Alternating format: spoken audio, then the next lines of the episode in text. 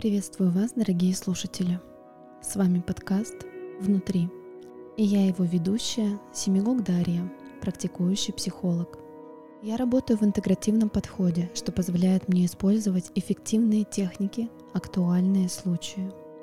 Я знаю, что многие боятся идти к психологу, потому что неизвестно, а что там, внутри, за закрытой дверью – мне пришла идея создать этот подкаст, чтобы каждый интересующийся мог оказаться в центре психотерапевтического процесса. Главная героиня подкаста – моя клиентка, которая отважно согласилась участвовать в проекте. Шесть выпусков мы будем записывать процесс психотерапевтической работы таким, какой он есть на самом деле.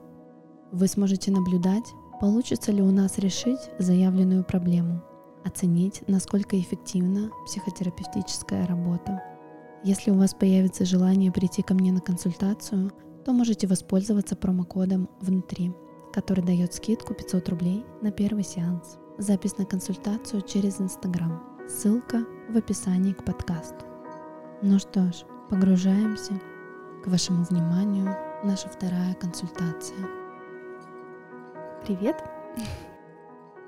Расскажи мне, как прошла твоя неделя? Неделя прошла хорошо, насыщенно.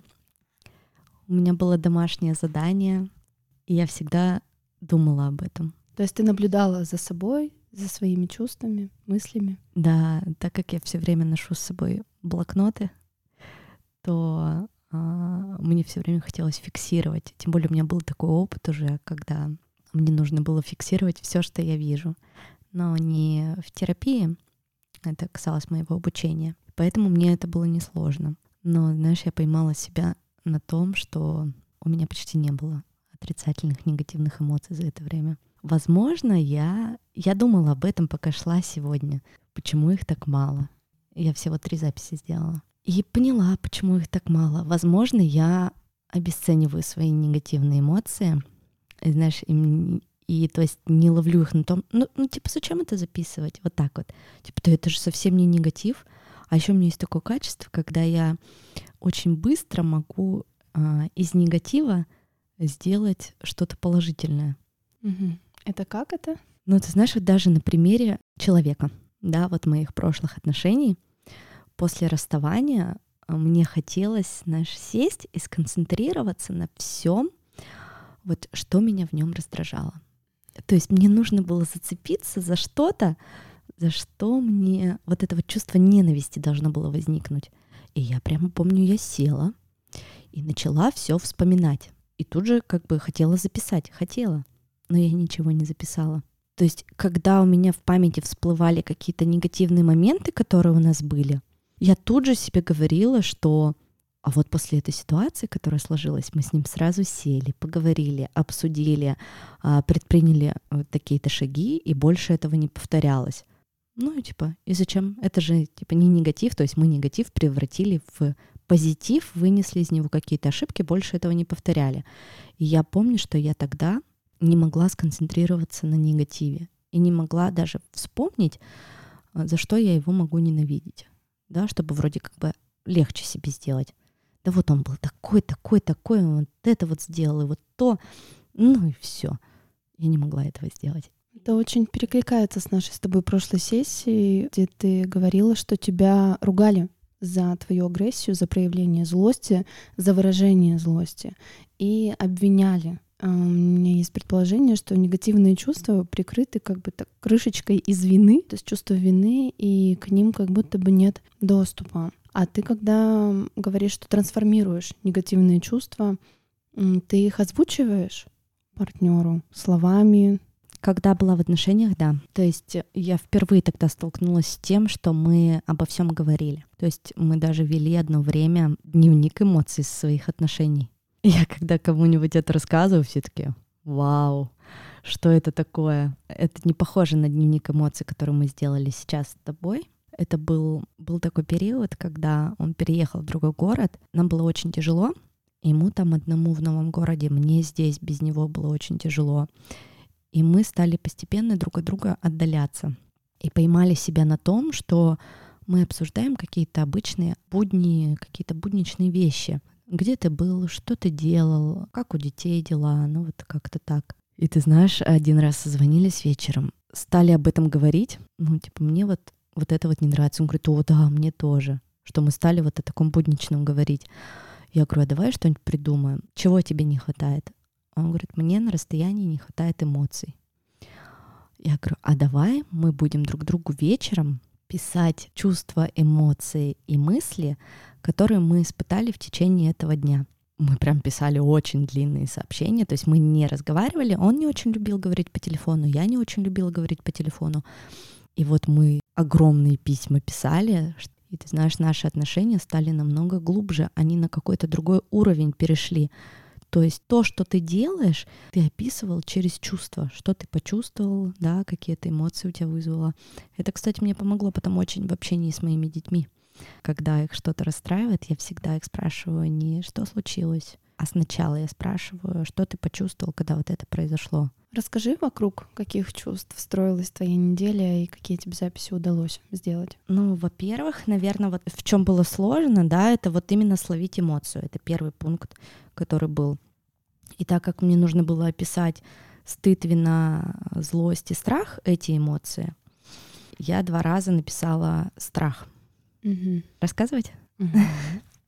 Первый страх, первый и второй, они пришли примерно одновременно в один и тот же вечер ситуация, которая вызвала страх. Э, я осознала свой медленный рост в профессиональном плане. Здесь же было тоже в профессиональном плане это было мало продаж на этой неделе. И чувство, которое я по этому поводу испытала, это была грусть. Это, знаешь, чувство вот как будто сделано что-то впустую. И, ну, соответственно, опустошенность. Я ее вот так это чувство обозвала. Мысли, которые у меня возникли по этому поводу. А что, если так будет всегда, э, не зная, что сделать, чтобы это изменить? Что я сделала? Покурила. Я записала мысли в блокнот. Я считаю, что я это зря сделала, но все-таки я это сделала. Я посмотрела сторис тех людей, у кого все хорошо, у кого все получается, и кто там за день поделился своими успехами. И потом я лежала, не могла уснуть до двух часов ночи, меня жрали комары, и мысли, всякие грустные страхи. И в этой, вот в этом своем состоянии ко мне пришел еще второй страх. Это страх личный. Чувства это были одиночество, ощущение, что всегда буду одна, что нет никакой помощи извне, мысли, которые возникли, опять же, если так будет всегда, вдруг я больше никогда не испытаю это чувство влюбленности, какого-то единения с человеком. Что я сделала? Я открыла наши общие фотографии, погрустила, опять зашла на его профиль, еще погрустила, еще и музыку грустную послушала.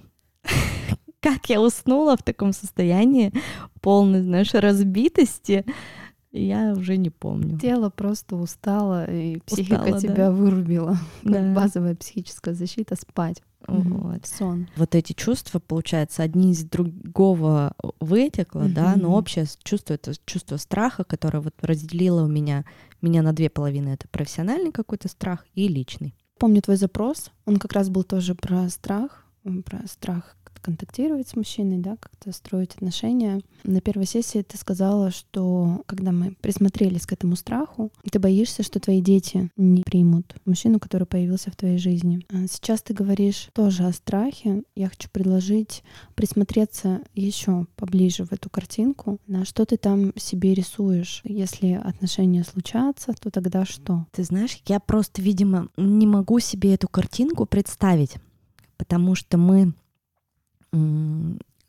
живем уже втроем два года. Ты знаешь, мы создали для себя, наверное, я создала, и они мне в этом помогли, мои дети, свой маленький микромир. И я часто называю И тогда ты думаешь, что мужчина, который придет в твою жизнь, Да, то есть я просто Он- этого не представляю. То есть как это какой-то человек придет в наш Мгм. микромир, И что тогда случится с вашим микромиром? и он разрушится, и нужно Разрушится. да, что что-то партнер новое. меня разрушит. Да, что он разрушит вот эту какую-то нашу мнимую, что ли, идиллию. А есть у тебя уже опыт, каким образом партнер мужчина разрушает твою жизнь? Когда я была замужем, ты знаешь, уже под конец перед разводом у меня было такое ощущение, так как папа девочек достаточно мало проводил времени дома, он все время работал. Ну и, собственно, мы тогда уже стали этот микромир свой создавать как-то, ну, втроем были очень, очень близки а он как будто бы приходил к нам. И он меня постоянно раздражал. Ну, то есть раздражал своим присутствием, раздражал своими вещами, раздражал своими привычками. То есть, ну, знаешь, до банального. Я очень долго с ним была, там, 13 лет, а под конец меня стало даже раздражать то, что он э, зубную щетку не ставил в стаканчик а складывал ее на раковину. И, то есть он как-то вот это вот все, знаешь, придет в 11 часов вечера и вот начнет вот как-то вот все тут рушить, все тут, не знаю, менять, какие-то свои вещи разбрасывать, носки, кофты, щетки, там кастрюлями греметь, вот знаешь, ну вот такое вот. Ты даже сейчас, когда об этом вспоминаешь, да, как будто бы погружаешься неприятно. снова в это чувство. Да, мне прямо говоришь, от этого вообще. Какое, какая телесная есть реакция? Слушай, какая-то такая раздражительная, угу. ну как будто такой. Да, да, да, да, да. Да. А ты можешь предположить, что еще есть под этой реакцией? Какое еще есть чувство под этим раздражением? Вот если так поглубже, то когда я смотрю на этого мужчину, который приходит к нам домой, в мой микромир и что-то там делает, гремит. Да, бесит. А еще что есть? К тому моменту как будто бы еще что-то накопилось.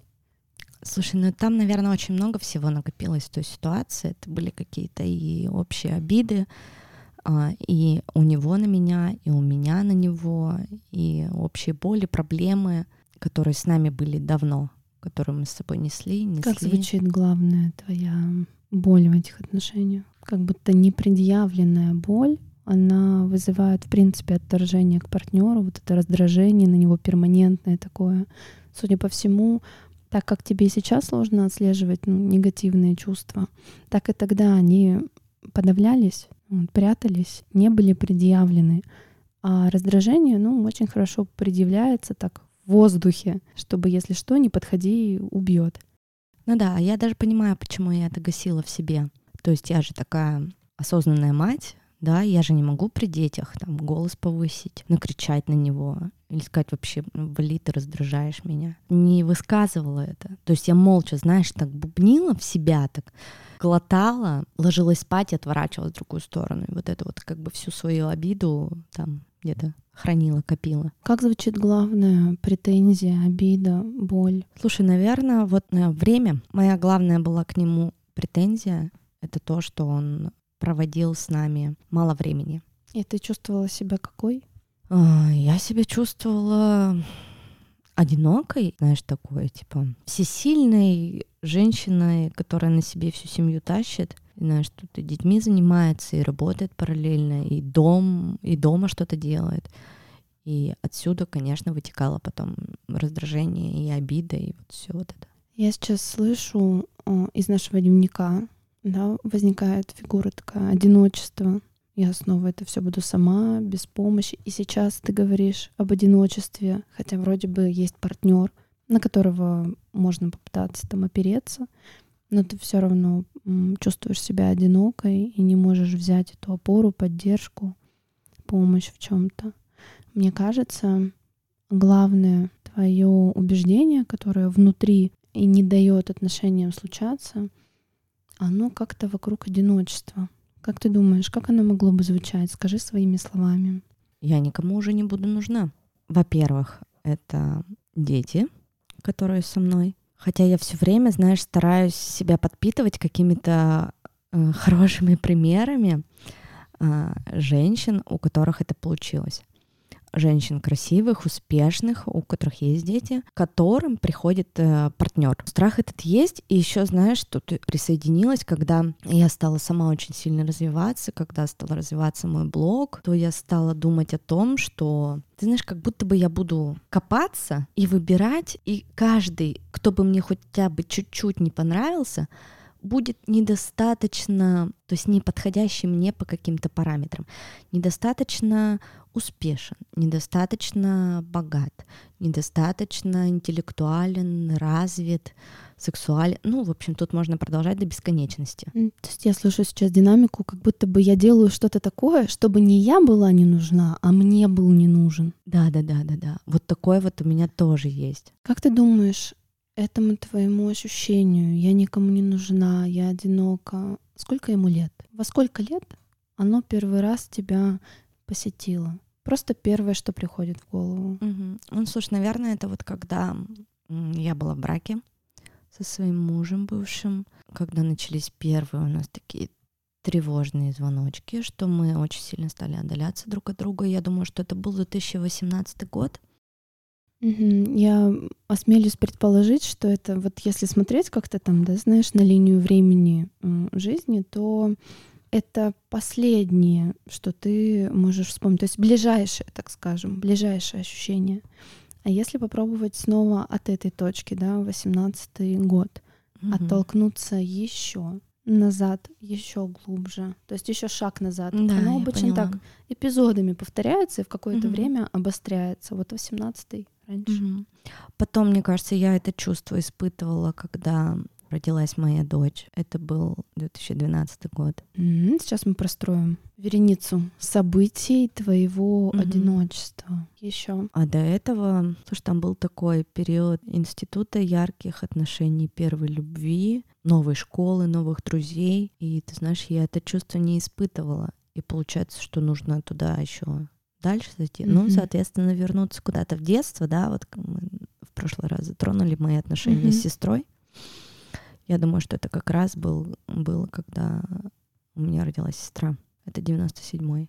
Еще одна точка, да? Есть еще раньше? Как ты чувствуешь? Получается, развод родителей. Мгм. Самое первое. Я предполагаю, ну что это- да. 92-й. Видишь, сама заметила, да, как повторяются циклы, с какой периодичностью оно обостряется, повторяется. Ну, Дел- какие-то такие ключевые Да. в жизни моменты, Да, которые да. прям мощные. Мгм. И они вокруг чувства одиночества, как будто я никому не нужна, да? Да, но вот из самого последнего это, конечно, был вот февраль вот этого года.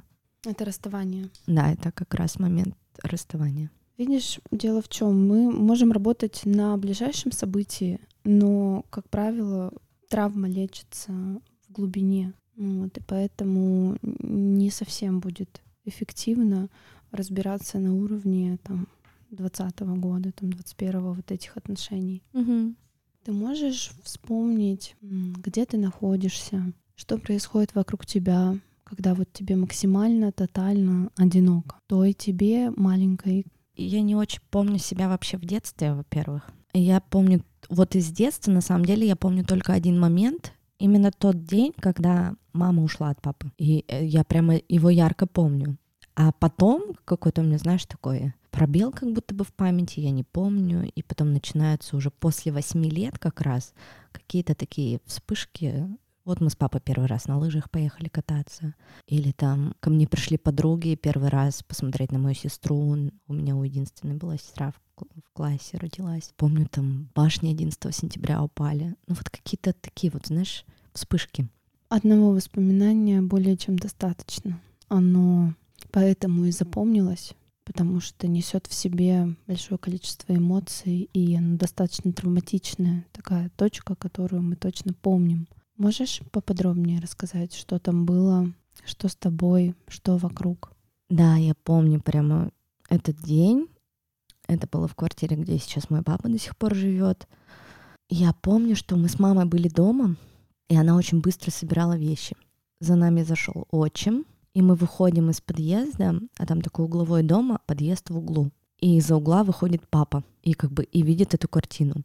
Отчим тут с сумками, я маленькая. И типа я бегу к папе, а папа не понимает, что происходит. То есть, по сути, она поставила его, получ... ну, сейчас я уже понимаю, какой это сюр. Она поставила его перед фактом, и он такой, знаешь, выходит из-за угла, она идет с мужиком, с ребенком, с вещами. И я помню, что там, конечно, был и крик, и слезы, то есть мне нужно было к папе. Папа тоже там кричал, и вот они все кричали в этом дворе. И все, и больше ничего не помню. с того дня. Что ты чувствовала тогда? Слушай, что я чувствовала? Не знаю. Мне кажется, мне хотелось, чтобы они просто прекратили. Угу. Типа сейчас я думаю, зачем, зачем я была нужна в этой картине. То есть пытаюсь себя все время поставить на место как бы родителей. Понятно, что они были молоды, и вот это вот все. Но я-то знаю, что я бы так никогда не сделала. Угу. Заметь, ты снова ставишь себя на их место, но Да. не на свое. Да. То есть как тебе тогда было? Это такой механизм защиты, Мгм. диссоциация, когда тебе было настолько тяжело в этом месте, что ты не помнишь свои чувства, ты готова войти в положение каждого, там, как-то их понять. Это рационализация, когда я объясняю себе, что там на самом деле происходило, Мгм. но Ты совсем знаешь, не это в вот эта вот чувствами. фраза, я очень, видимо, часто ей пользовалась по жизни. Поставь себя на его место. Это твой способ не контактировать со своими чувствами, как будто бы, да? Да, я понимаю, что эта фраза меня постоянно как будто бы преследует. Она где-то вот здесь со мной рядом. То есть мне все время хочется всех оправдать, потому что ну, я ставлю себя на его место, но я бы и поступила, понимаю да. его. И либо понимаю его, либо я бы вот так не поступила, я бы поступила вот так. И то есть даже когда я разводилась, мне хотелось не повторить вот этих ошибок, а мне хотелось максимально своих детей от этого уберечь, да, потому что эта боль, она, я про нее помнила всегда. Ты говоришь о боли. Ну вот этой вот какой-то вот детской вот этой картине, то есть Так, она всегда там у есть меня, боль. не знаю, я заметила. Зацепилась. Да, конечно, конечно. Я вижу, ты так просто немножко отвлеклась, заговорилась. Ага. Так, боль была всегда. Ну вот эта вот картина какая-то вот этого ребенка, знаешь, И этому ребенку больно. Да, этому ребенку больно, Про что, что? он хочет быть и с папой, и с мамой, и не хочет, чтобы все кричали. И непонимание вообще ситуации, что происходит. Да, то есть тебя тащат за руку, тебя из твоего дома, из твоей комнаты забирают, куда-то непонятно ведут, и тут как бы твой родной человек, твой папа, тоже там плачет, кричит. Понятно, что ты испытываешь там, ну, какие-то чувства вообще для ребенка, которые с его психикой, они вообще никак не соизмеримы. Они невыносимы. Да. Ты права. Где твоя боль находится в теле? Вот ты сейчас о ней говоришь, Мгм. где она отзывается? Где-то, наверное, вот э, в груди. Можешь дать ей какой-то цвет, форму, абстрактно, метафорически? Не знаю. Может быть, фиолетовый? Фиолетовый. Еще там что-то есть? Фиолетовый как что? На что похоже? Ну, такой, знаешь, формы? на какую-то на грозовую тучу, я бы Мгм. сказала, такая фиолетовая Туча. грозовая туча, которая не выливается, и вот такая вот уже прям, знаешь, такая насыщенная. Не такая. выливается, смотри, как ты говоришь. Да, Она а со мной. да, Все а- время а потом, со мной. Да, а потом я ее увижу, что как будто бы вот она, знаешь, как гром вот этот вот. Мне кажется, я даже поэтому у меня чувство дождя, оно вызывает какие-то во мне, знаешь, такие эмоции. Я готова смотреть на дождь и слушать гром бесконечно. И вот у меня какие-то ассоци- ассоциации с вот именно с грозовой какой-то тучей. Как ты думаешь, что эта грозовая туча с тобой делает? Ну, если подумать логически, она меня разрушает. Мгм. Ну, то есть она причиняет мне дискомфорт какой-то. Она все время вот где-то, знаешь, сидит в груди, да, и такой, знаешь, как ком в горле. Такой хочешь его выкашлять, да, чтобы она уже разорвалась, и такой, типа, не можешь никак. А если подумать с той стороны, чем тебе эта туча служит? Защитой, наверное, какой-то. Ты права. Я прям такая умная. Да. Я, я просто учусь э, уже давно там, задавать себе вопросы. И я думаю, что мне поэтому, да, так, когда ты меня спрашиваешь, я чаще всего знаю, что ответить. Ты знаешь или ты прям чувствуешь? Знаю, как описать свое чувство. Мгм. Знаю, как описать то, что это я чувствую. прекрасный навык. О, как раз ты на прошлой сессии ты говорила, что я не очень умею говорить о своих чувствах. Я тебе вернула, говорю, ты о них говоришь хорошо. И сейчас я вижу, что это как будто бы внешнее описание тебя, оно как будто встроилось. И ты теперь действительно ну, уверена, что ты хорошо говоришь о своих чувствах. Прекрасно. Ура. Да, работает. Итак, вернемся к э, нашей туче. Защищает от чего? Защищает, наверное, от каких-то эмоций, от каких-то действий извне. Ну, то есть как будто бы, знаешь, вот она есть, эта туча, она это воспоминание как бы во мне хранит, его защищает, что ли. Не знаю, понятно я описываю это или нет. Я слышу, что она как будто бережет тебя от повторения такой истории. Да, да, да, да. И вот от это того, чтобы с тобой да. такое больше не случалось. Да, и как раз вот основываясь на этом воспоминании, да, на своем таком травматичном, когда э, в моей семье случился развод, помня об этом, представляя эту всю эту картину перед глазами, я не сделала этих ошибок со своими детьми. Смотри, как хорошо защитила тебя твоя туча. Моих детей, наверное. А тебя? И, наверное, меня, потому что мне развод на самом деле, э, сейчас я уже анализирую это все, он дался мне не сложно. Возможно, потому что мы долго к этому шли, и я, и во мне, знаешь, как будто бы уже все эмоции к человеку потухли. Ну, то есть и осталось только вот раздражение. Ну, мы с тобой обсудили, что под этим раздражением все-таки была э, боль и одиночество. Главная претензия про то, что ты Мгм. очень мало проводишь с нами времени. То есть как будто бы ты так постаралась защитить своих детей, но сама ты снова осталась беззащитной и снова пережила эту боль и одиночество при разводе. А тут уже, знаешь, что-то другое вытекает отсюда. Ко мне пришел другой человек, да, который меня, наверное, спас. Ну, то есть он мне не дал эти эмоции прожить. Тогда, будучи маленькой, в три года, когда родители разводились, и ты видела всю эту ситуацию, как ты думаешь, в чем ты нуждалась? Слушай, я, наверное, нуждалась в каком-то спокойствии, что ли. Ну, то есть я считаю, что детям не нужно испытывать такие чувства, когда их психика вообще абсолютно не сформировалась. Как будто бы ты нуждалась в спасении? Да, да, что как будто бы нуж, нужна была какая-то, знаешь, э, бабушка извне, да. Я все время вот думала об этом. А почему мама не могла меня отвезти к бабушке, чтобы я это не видела? Ну, там спокойно собрать вещи, уйти, там с папой поговорить, а потом уже как-то меня к этому плавно подготовить. Типа, почему она не обратилась за помощью? Сейчас я как бы вижу, что, что мне кажется, что это было, знаешь, все так э, эмоционально. Ну, то есть взяла сумку, там ушла, не продумав наперед на несколько шагов, что она этим действием, какие она может травмы нанести папе и мне.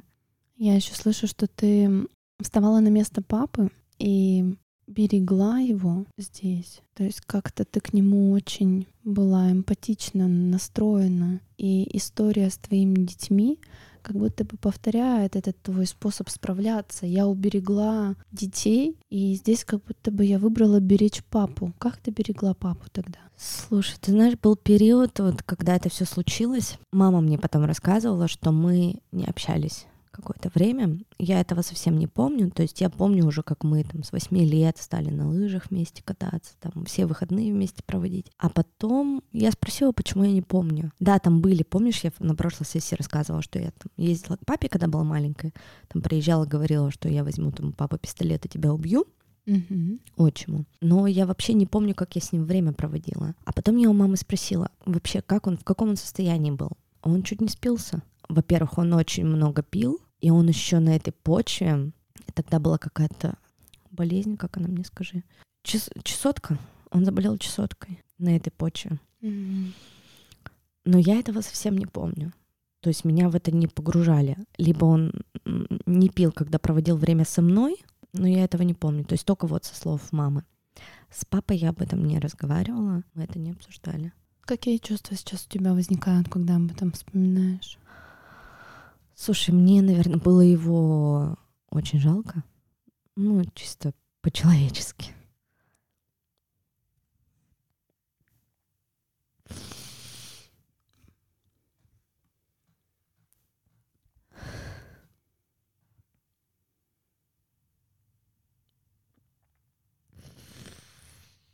Удивительно, как трехлетний ребенок жалеет папу.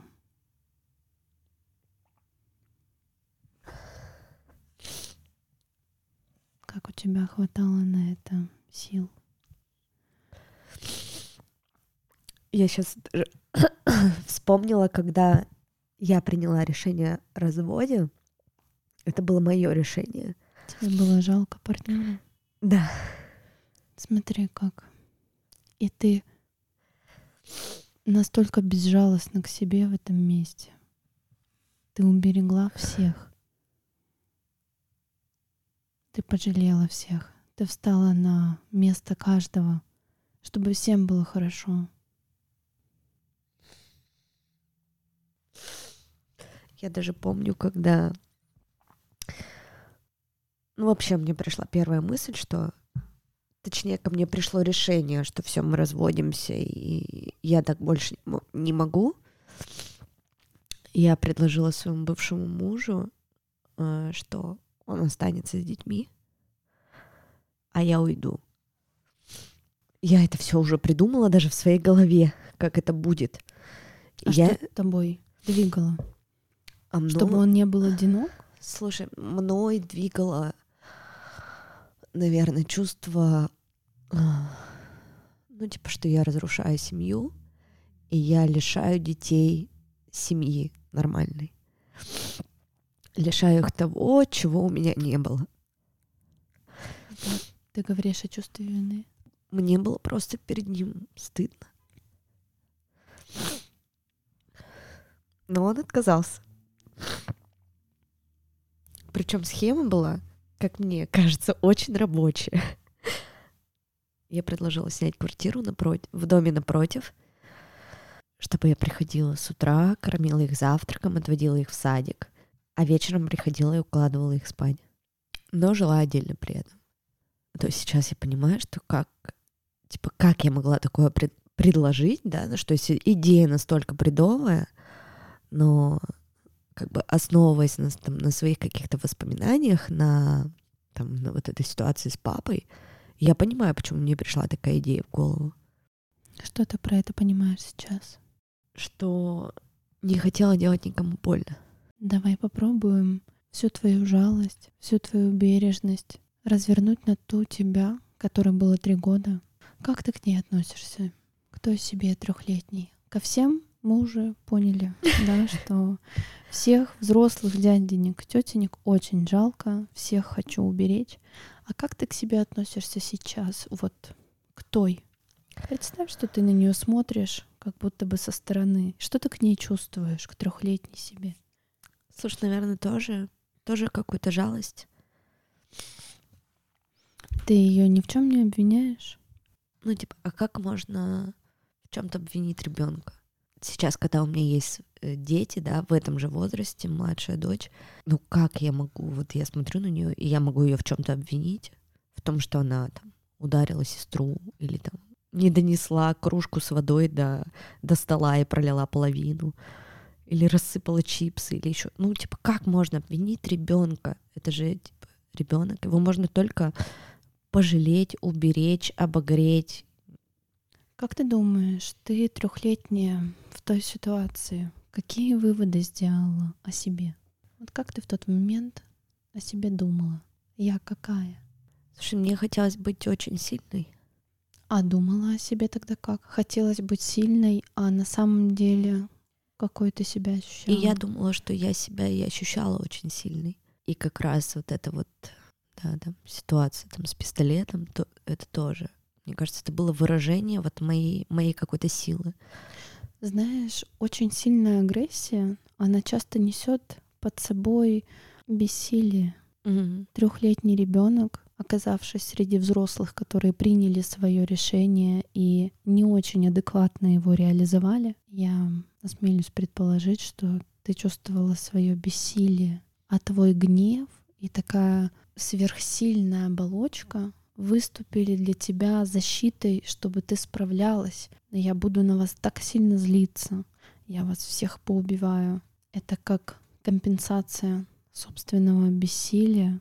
Да, наверное. Как вот тебе откликается то, что я говорю о том, что ты в три года ощущала себя бессильной, тотальной. Я ничего не могу с этим сделать. Что я тут могу? Мне три года. Да, да, да, я думаю, что ты права. И то есть и вот этот вот как раз гнев, Почему, да, там у меня возникло чувство, что как будто бы я была сильная. Это гнев, который мне как будто бы заменял вот эту силу, что ли, да? Он мне придавал вот этой вот как будто бы мнимой силы. А на самом деле, да, это было бессилие, и отсюда вытекал вот этот гнев. Бессилие. А что еще? Когда ты видела, что все вокруг рушится, как ты еще себя ощущала? Мы опять что, к одиночеству пришли? Но мы от него и оттолкнулись. Мы оттолкнулись от одиночества и пришли по цепочке твоих ключевых событий вокруг этого чувства.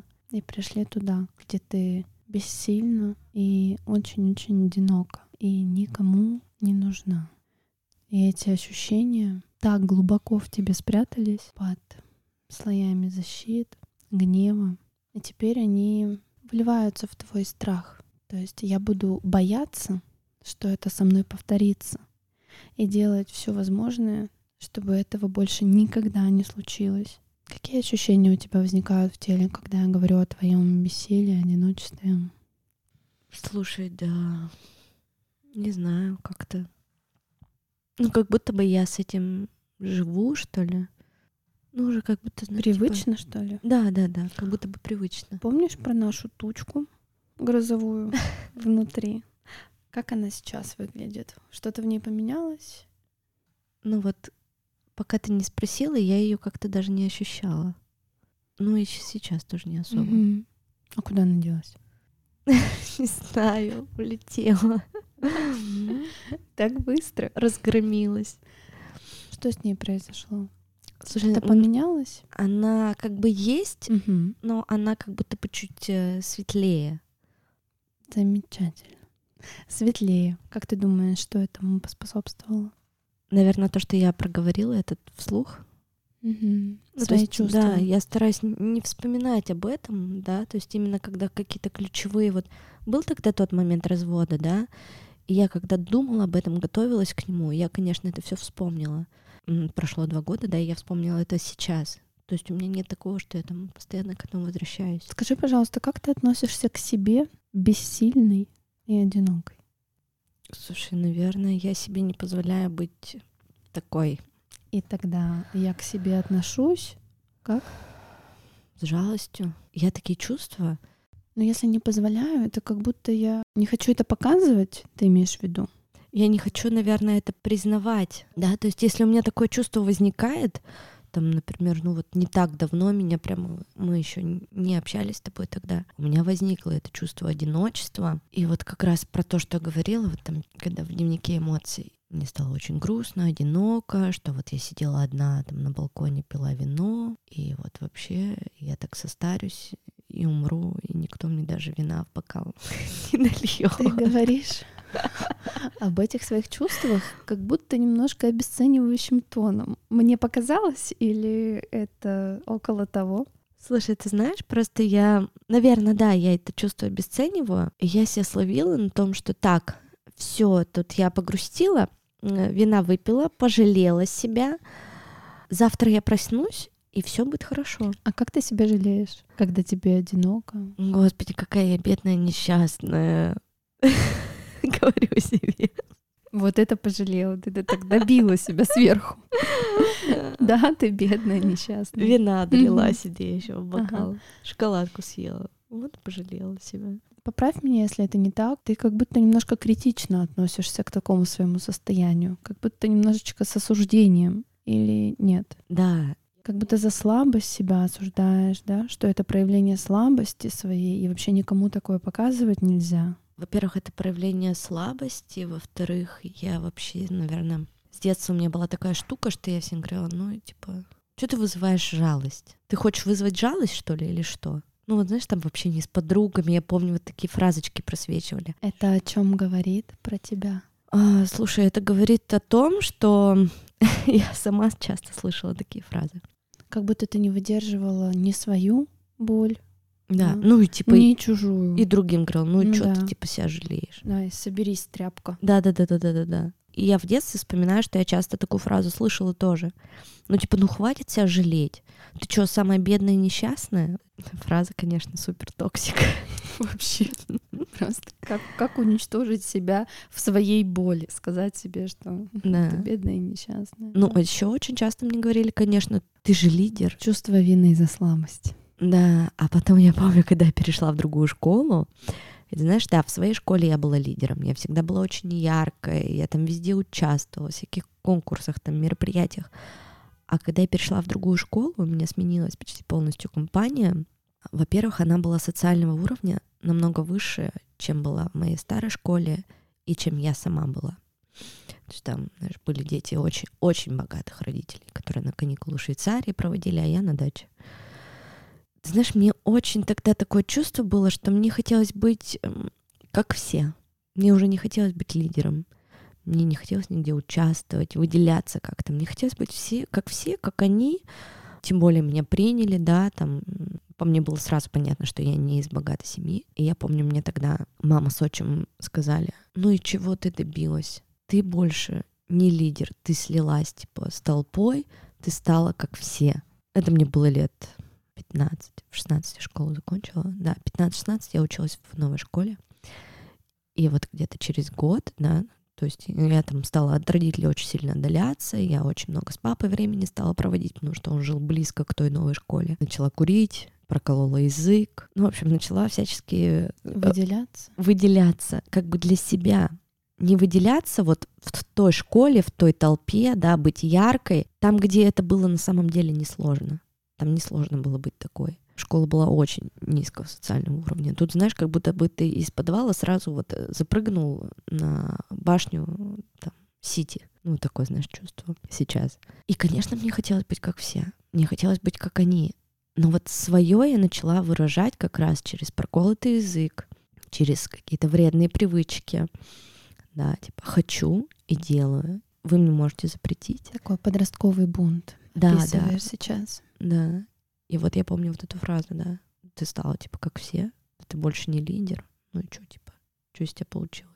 Я хочу вернуться. Помнишь, я спросила, что ты чувствуешь к этой маленькой девочке, которая переживает свое бессилие и одиночество?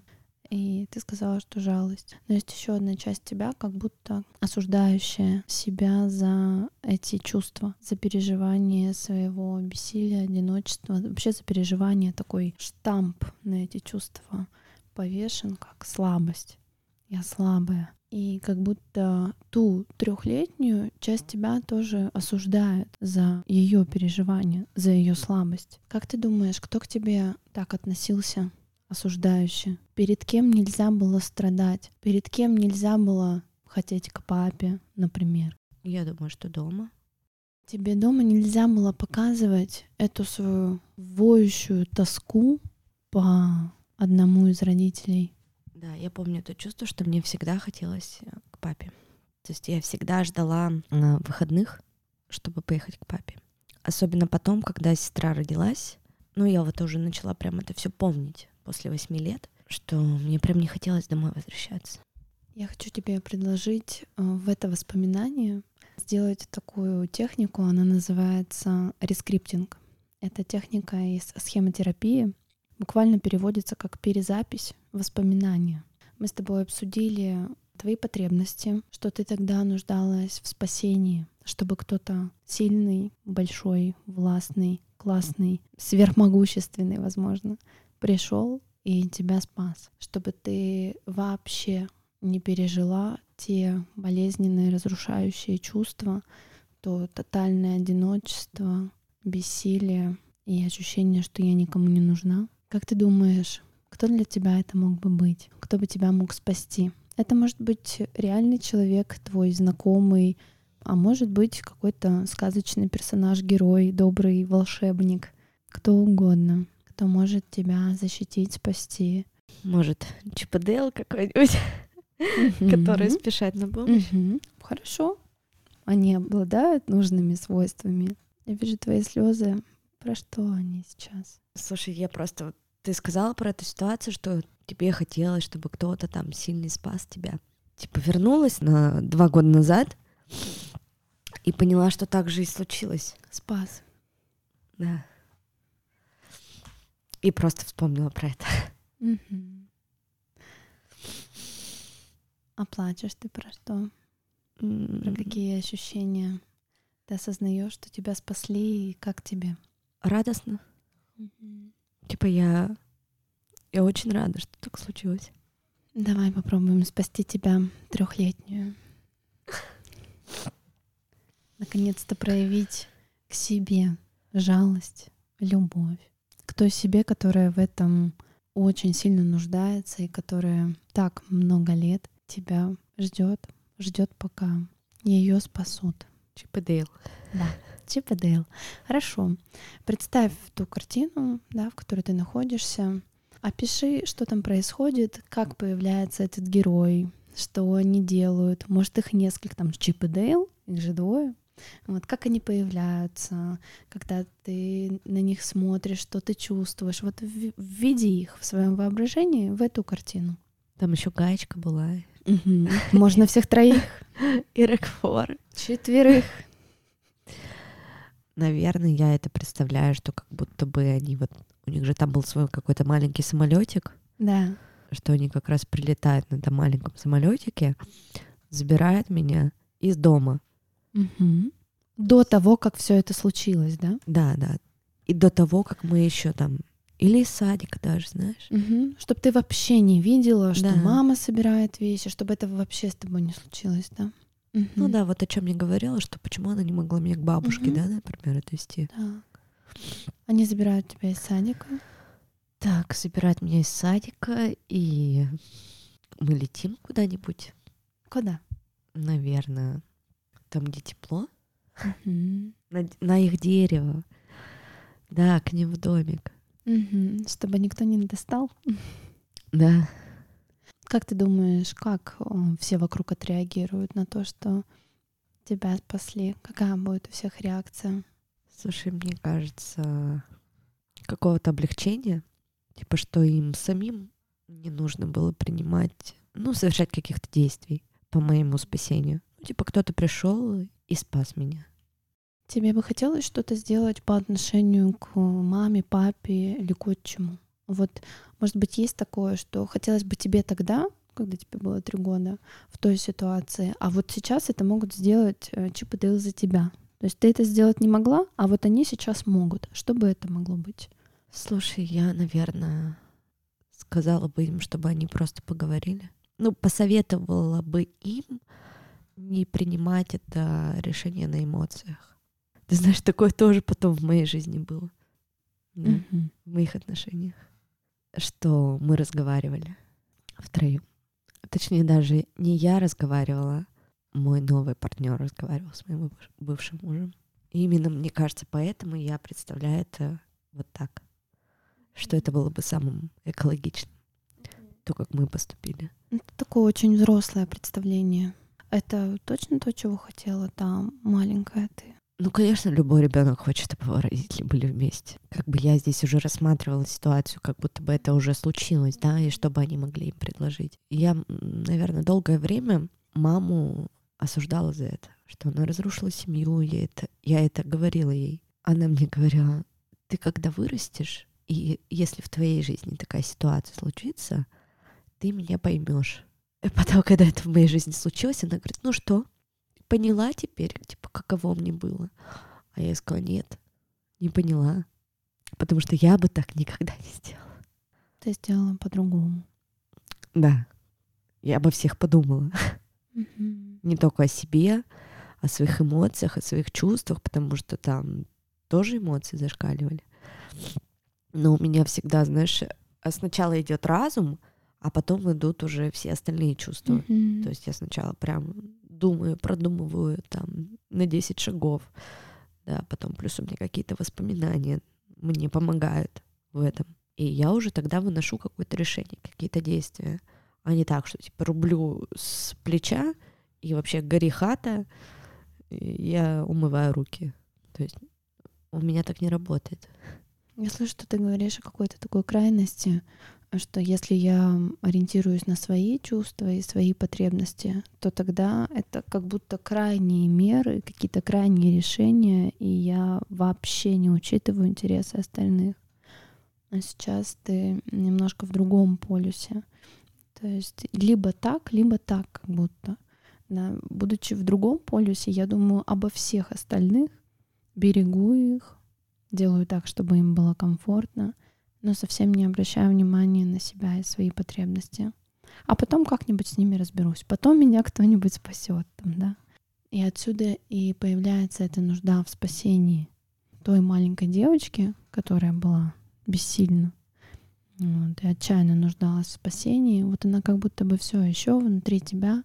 Ты не обращаешь внимания на ее потребности, на ее чувства. Всем вокруг все устроила как надо, кроме себя.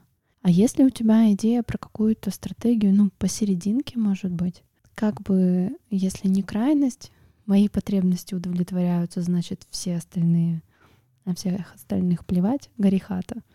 Вот. Либо я удовлетворяю потребности других, но не свои. А что-то вот между. Слушай, мне кажется, что сейчас, вот за последние несколько месяцев, я настолько изменила э, свой образ жизни, все приоритеты в жизни расставила совсем по-другому. Я поставила себя впервые, наверное. Ну, то есть последние годы я, я очень старалась это делать, но мне все время там говорили, да, это очень эгоистично ставить себя на первое место. А тут, знаешь, вот типа за эти последние два месяца я полностью сконцентрировалась на себе. Я стала говорить я, я, я, и такой, знаешь, у меня прям как будто весь мир вокруг меня крутит, вокруг моих желаний.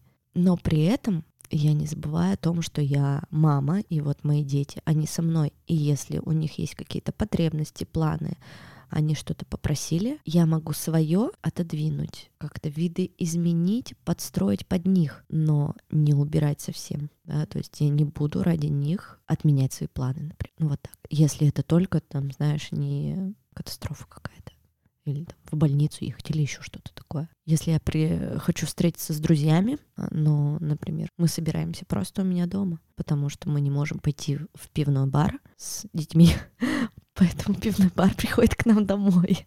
Ну вот, грубо говоря, вот так. То есть свои какие-то желания я из-за них а, не отменю. Угу. Это очень хорошая динамика. Хорошо, если тебе удастся также перенести ее в личные отношения. Если раньше, включаясь в партнера, ты как-то отдавала, жертвовала, растворялась, растворялась, да. И мне кажется, это тоже один из страхов про то, что мужчина придет и разрушит мой микромир. История про то, что если он придет, то я снова исчезну, я снова растворюсь, буду думать о нем, о детях, но снова не о себе. Это так закрепилось в твоем опыте, когда ты берегла всех вокруг. У нас тоже будет домашнее задание Опять домашка. Да, да, но она такая приятненькая. Тебе нужно будет то, что мы сегодня сделали в воображении, нарисовать. Нарисовать нужно будет левой рукой картинку, самую, знаешь, такую самую эмоциональную. Что это будет за картинка, где тебя спасли? Наверное, это будет дерево, где я сижу в этом домике. И как ты себя там чувствуешь? Безопасно, хорошо, и сижу, сыр кушаю. Угу. Слушай, мне прям как-то там тепло. Да, мне кажется, я даже не зря сказала, типа, вот в начале, куда бы вы полетели, я бы сказала, мы полетели бы туда, где тепло. Угу. Ты чувствуешь там себя нужной? Я чувствую себя там сытой. Ну, тебе заботятся. Да, нужной, наверное, не знаю, а кому? Себе? А с одиночеством твоим? Там как? Ты одна там сидишь? А, сижу там гаечкой. Угу. Тебе по-прежнему И... одиноко? А, нет. Мне кажется, там еще Рокфор сидит и шутит шутки. Там целый отряд спасателей. А как себя чувствует твоя тучка сейчас внутри? Что поменялось? Я снова обращу на нее внимание. Слушай, она не напряженная такая, mm-hmm. какая-то ну, совсем уже, знаешь, такая какая-то сероватая, что ли. Она тебе еще для чего-то нужна? Как ты думаешь, для чего? Память о той боли. Не знаю. Раньше она мне нужна была, чтобы тех ошибок не совершить вновь. Сейчас я думаю уже, что, скорее всего, в моей жизни больше таких ситуаций не возникнет. Наверное, это просто какое-то напоминание, что ли. Ну, как это просто память.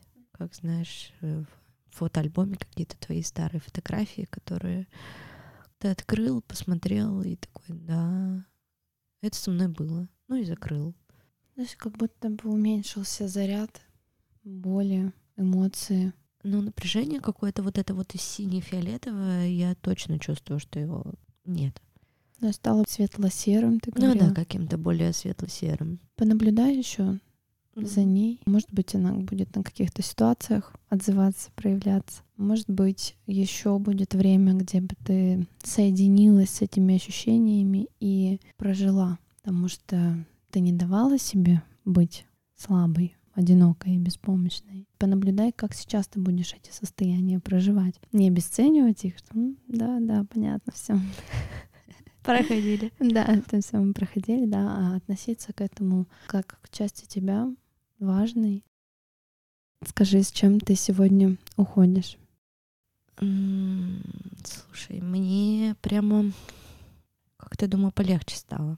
Потому что я давно не вспоминала про эту ситуацию да, то есть когда мне нужно было писать это все, мы же забываем, ну, то есть наш мозг так работает, что он самые такие негативные воспоминания, он их там далеко-далеко убирает, и мы очень редко их достаем. И вот сегодня, достав его еще раз, это все прожив, мне прям намного легче стало. Спасибо тебе. Пожалуйста. Да, правда говорят, что если мы достаем какое-то воспоминание, то рассматривая его, обратно оно возвращается уже иным. А еще и перезаписывая, так точно иным. Спасибо тебе за доверие. Я благодарю вас, что прослушали до конца. Подписывайтесь на подкаст на Apple Podcast, Google Podcast, Яндекс Музыки и Castbox. Оставляйте свои отзывы и звезды. Нам будет очень приятно видеть вашу обратную связь. Записывайтесь ко мне на личную консультацию через Инстаграм. Промокод и ссылка в описании.